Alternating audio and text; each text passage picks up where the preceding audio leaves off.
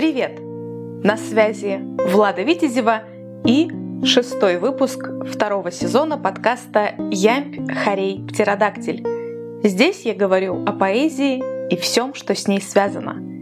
Подписывайтесь на подкаст и сообщество во Вконтакте, Телеграм и Ютуб каналы, оставляйте комментарии, а если знаете того, кому этот подкаст может быть полезен и интересен, рекомендуйте.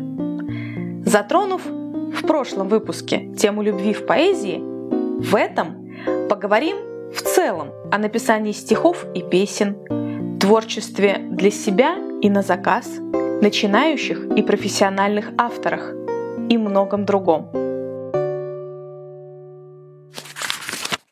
Сегодня у меня в гостях певица, скрипачка, композитор и сонграйтер София Бриш. София, привет! Привет! Расскажи, пожалуйста, как ты начала писать песни? Песни я начала писать достаточно в юном возрасте, я бы так сказала. И прежде всего это была скорее а, какая-то рефлексия, и я бы даже сказала песня-терапия и стихотерапия. Потому что это была история про то, как я что-то переживаю, что-то прочувствую, и именно когда я это переношу сначала на бумагу, потом э, передаю это голосом, это мне, безусловно, очень сильно помогало проживать какие-то э, этапы своей жизни и глубже понимать суть некоторых вещей. Но я думаю, это у многих творческих людей э, вначале происходит именно так. А ты говоришь про стихотерапию. Ты пыталась писать и классические стихи, и тексты песен? А, или только тексты песен и музыку? А, э, я бы не сказала, что это были классические стихи, а, но я в юности любила слушать, вообще мне была близка хип-хоп культура, но причем, скажем так, а, хип-хоп культура в стиле когда глубокие тексты, когда там какие, какая-то борьба, то есть вот такой вот такая история, а, в которой очень много всего я тогда в своем возрасте, да, юном, находила интересного. И, соответственно, а, когда я писала тексты, это прежде всего были тексты, а не музыка.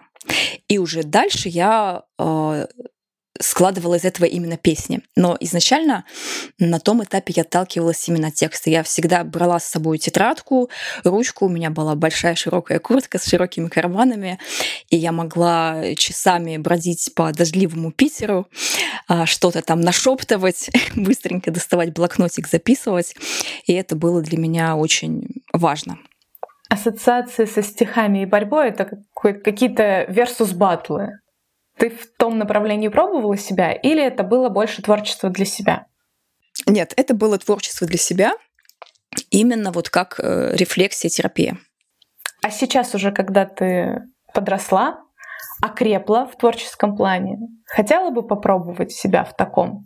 Есть, например, поэтические слэмы, когда а, мы говорили об этом в первом сезоне, когда поэты соревнуются и именно читкой своих стихов, и мне кажется, они подошли бы как раз на такой конкурс. Мне соревновательность, честно скажу, никогда не была близка. То есть э, я всегда за то, чтобы э, не в, не в сравнении да, с кем-то, не в соревновательности, а именно э, ну, в какой-то другой плоскости. При том, что, конечно же, для кого-то соревнование это тоже очень классно. Просто не моя история. Ну, отлично, не твоя история, ты там и не участвовала. Так что, в принципе, опыт есть, понимание есть. Э, когда ты пишешь песни, ты их пишешь, тексты песен в частности, ты их пишешь, отталкиваясь от того, что ты хочешь написать, или от того, что хочет слышать твой слушатель, твоя целевая аудитория? А, скажем так, для меня всегда важно, в том числе, когда я делаю что-то на заказ, ну это в большей степени касается музыки, чтобы то, что я делаю, оно никак не конфликтовало с тем, что если бы я это делала просто для себя, скажем так. Но при этом, когда я делаю что-то для себя, мне, конечно же, как многим да, творцам важно, а, чтобы это нашло отклик и у слушателя. А, и здесь, мне кажется, важно, чтобы целевая аудитория это самое, а, чтобы это были люди, которые, которые мне близки, да, и для которых мне не надо выворачиваться наизнанку, делать что-то для меня чуждое. Поэтому здесь такая вот достаточно органичная история получается. Ты сказала о том, что пишешь на заказ. А в какой момент ты поняла, что готова отдавать, получается, свое творчество другим людям, чтобы они исполняли или играли или пели твои песни? Ну, у меня на самом деле так интересно складывается, что, э, во-первых, музыку, я в большей степени пишу музыку на заказ, да, но когда я ее пишу, а на данный момент э, все права за мной остаются в смысле, что я имею право ее также исполнять. И песни, которые мне особенно нравятся, несмотря на то, что а, в проектах исполняют их другие артисты, а некоторые из них, я имею право эти песни исполнять. Поэтому а, такого конфликта нет. Но при этом а, есть какие-то а, вещи, которые я, я понимаю, что будут э, класснее звучать у другого артиста, да, в силу именно какой-то ну, внутренней энергетики, типажа, харизмы, да, и мне не жалко. Мне не жалко. А касательно текстов песен, есть какое-то разделение или, может быть, какая-то твоя внутренняя граница, что ты оставляешь для себя, какие песни, с каким смыслом, на какие темы, а что ты действительно можешь кому-то отдать или, допустим, а, подгрузить как музыку в разных приложениях, которые могут использовать, в принципе, все. Если, допустим, а, мою песню кто-то хочет использовать в каком-то проекте, тут мне всегда важно, чтобы этот проект э, прежде всего мне самой нравился. И если мы договариваемся на приятных для всех условиях, я понимаю, что в этом проекте это будет органично, то почему нет? Если же я понимаю, что это что-то совершенно не близкой мне тематики, тогда я отказываюсь. А тексты песен твоего проекта ты пишешь сама, правильно я понимаю? Да, да, угу, конечно. Соответственно, я поясню на примере. А, песня у Киркорова «Единственная моя». Она изначально исполнялась Газмановым, она была в его репертуаре, а потом ее спел Киркоров. И есть ощущение, что в исполнении Киркорова она стала более популярной. И те, кто не слышал ее в исполнении Газманова, считали, что какая, какая классная песня. Вот с твоими песнями, уже написанными ранее, именно где твой текст, было ли что-то подобное? Например, это может быть, э, допустим, проекты, которые поют каверы, они обращаются к артистам и говорят, а давайте мы вашу песню перепоем. Да, и артисты говорят, ну давайте попробуем. И, например, у них кавер получается лучше, чем оригинал. Был ли такой опыт? Э, такого опыта не было, а, но был опыт, когда мою песню услышали как раз-таки продюсеры э, проекта на который, куда мы пишем музыку на заказ. И одна из песен им очень понравилась, они ее решили взять как э, заглавную. Там даже две песни, одну как заглавную и одну как э, финальную. И там получилось так, что мы переписали текст специально под проект, потому что а, энергия остается, да, но тематика немножко другая. И я знаю, что эту песню будут исполнять разные артисты на разных языках и так далее, и мне это вполне нормально. Вот. А как ты, в принципе, работаешь над сочинением песни? То есть есть вариант тоже мы об этом говорили в первом сезоне, когда пишут сначала текст, потом музыку, есть когда сначала музыку, потом текст, есть когда примерно вместе это происходит. Как это происходит у тебя?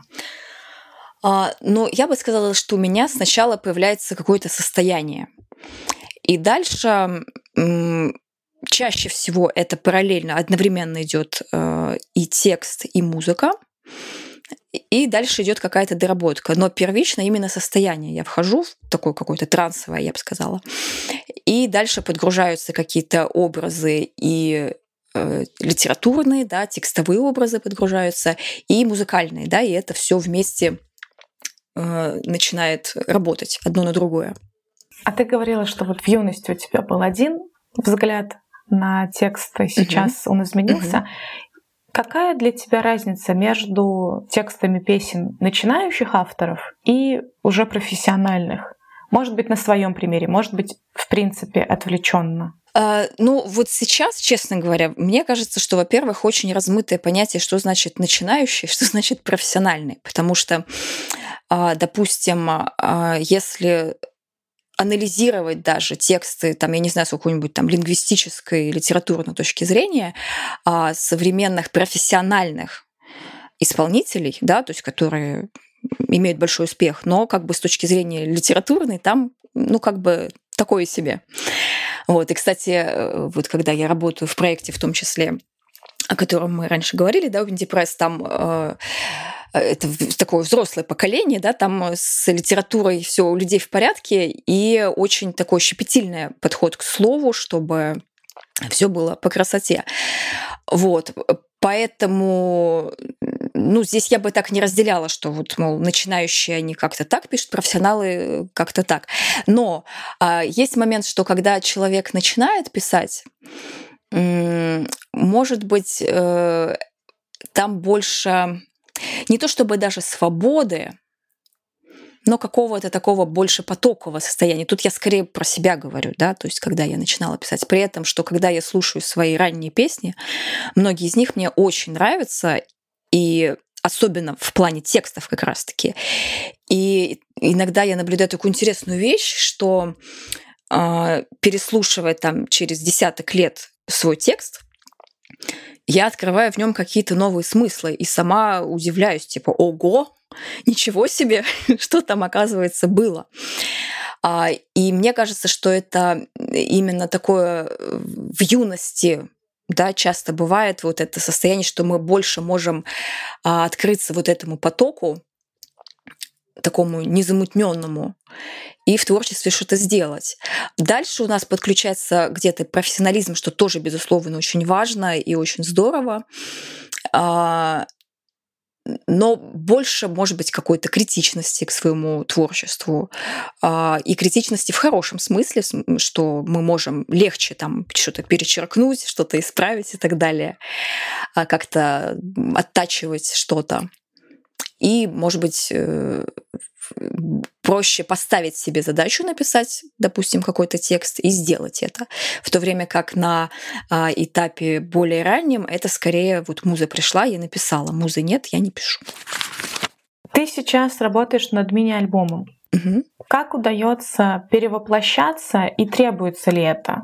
То есть песни из твоего нового альбома, они полностью совпадают с твоим мироощущением, или это все-таки идет от лица лирической героини, и ты немножко играешь в них? Да, этот мини-альбом, он получается от лица героини. И это для меня интересный очень опыт, на самом деле, потому что до этого все-таки все, что я писала, это было либо от первого лица от меня, в смысле, что это были мои переживания, мои мысли, да, какие-то, или же это э, бывало направление к какому-то либо конкретному человеку, да, когда я песню кому-то посвящаю, или когда я обращаюсь а, ты, но имею в виду обращение к себе, да, такой тоже распространенный прием.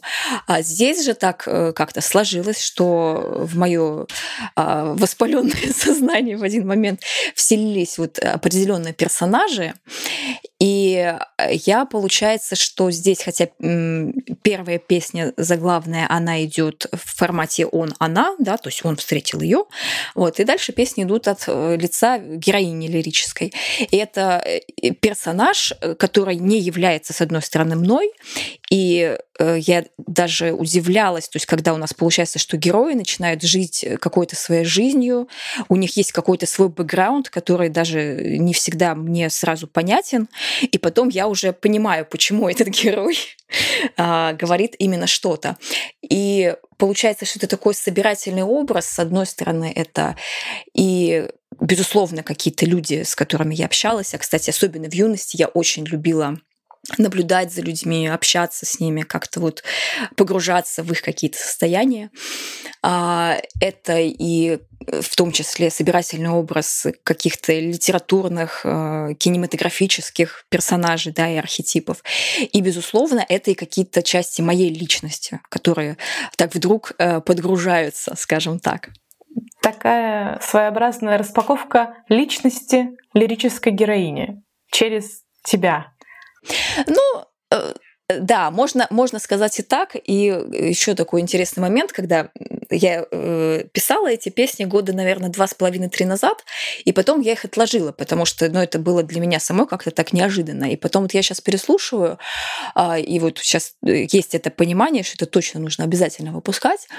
И я сейчас уже в этом вижу, ну, собственно говоря, когда писались эти песни, я тоже это как-то ощущала, что это не просто история там э, какой-то героини, да, но там очень много а, каких-то аллегорий. И в какой-то момент я понимаю, что вот эта героиня — это не просто там женщина, это, в принципе, человеческая душа на самом деле. Но ты имеешь в виду бесполая или все таки женская? В том числе бесполая, да, потому что, с одной стороны, там, конечно же, это героиня женщина, да, хотя там есть и персонаж мужской, вот, но в то же время это именно в целом, да, душа, ее э, поиски, ее мытарство, страдания и так далее. Ну, такой high level.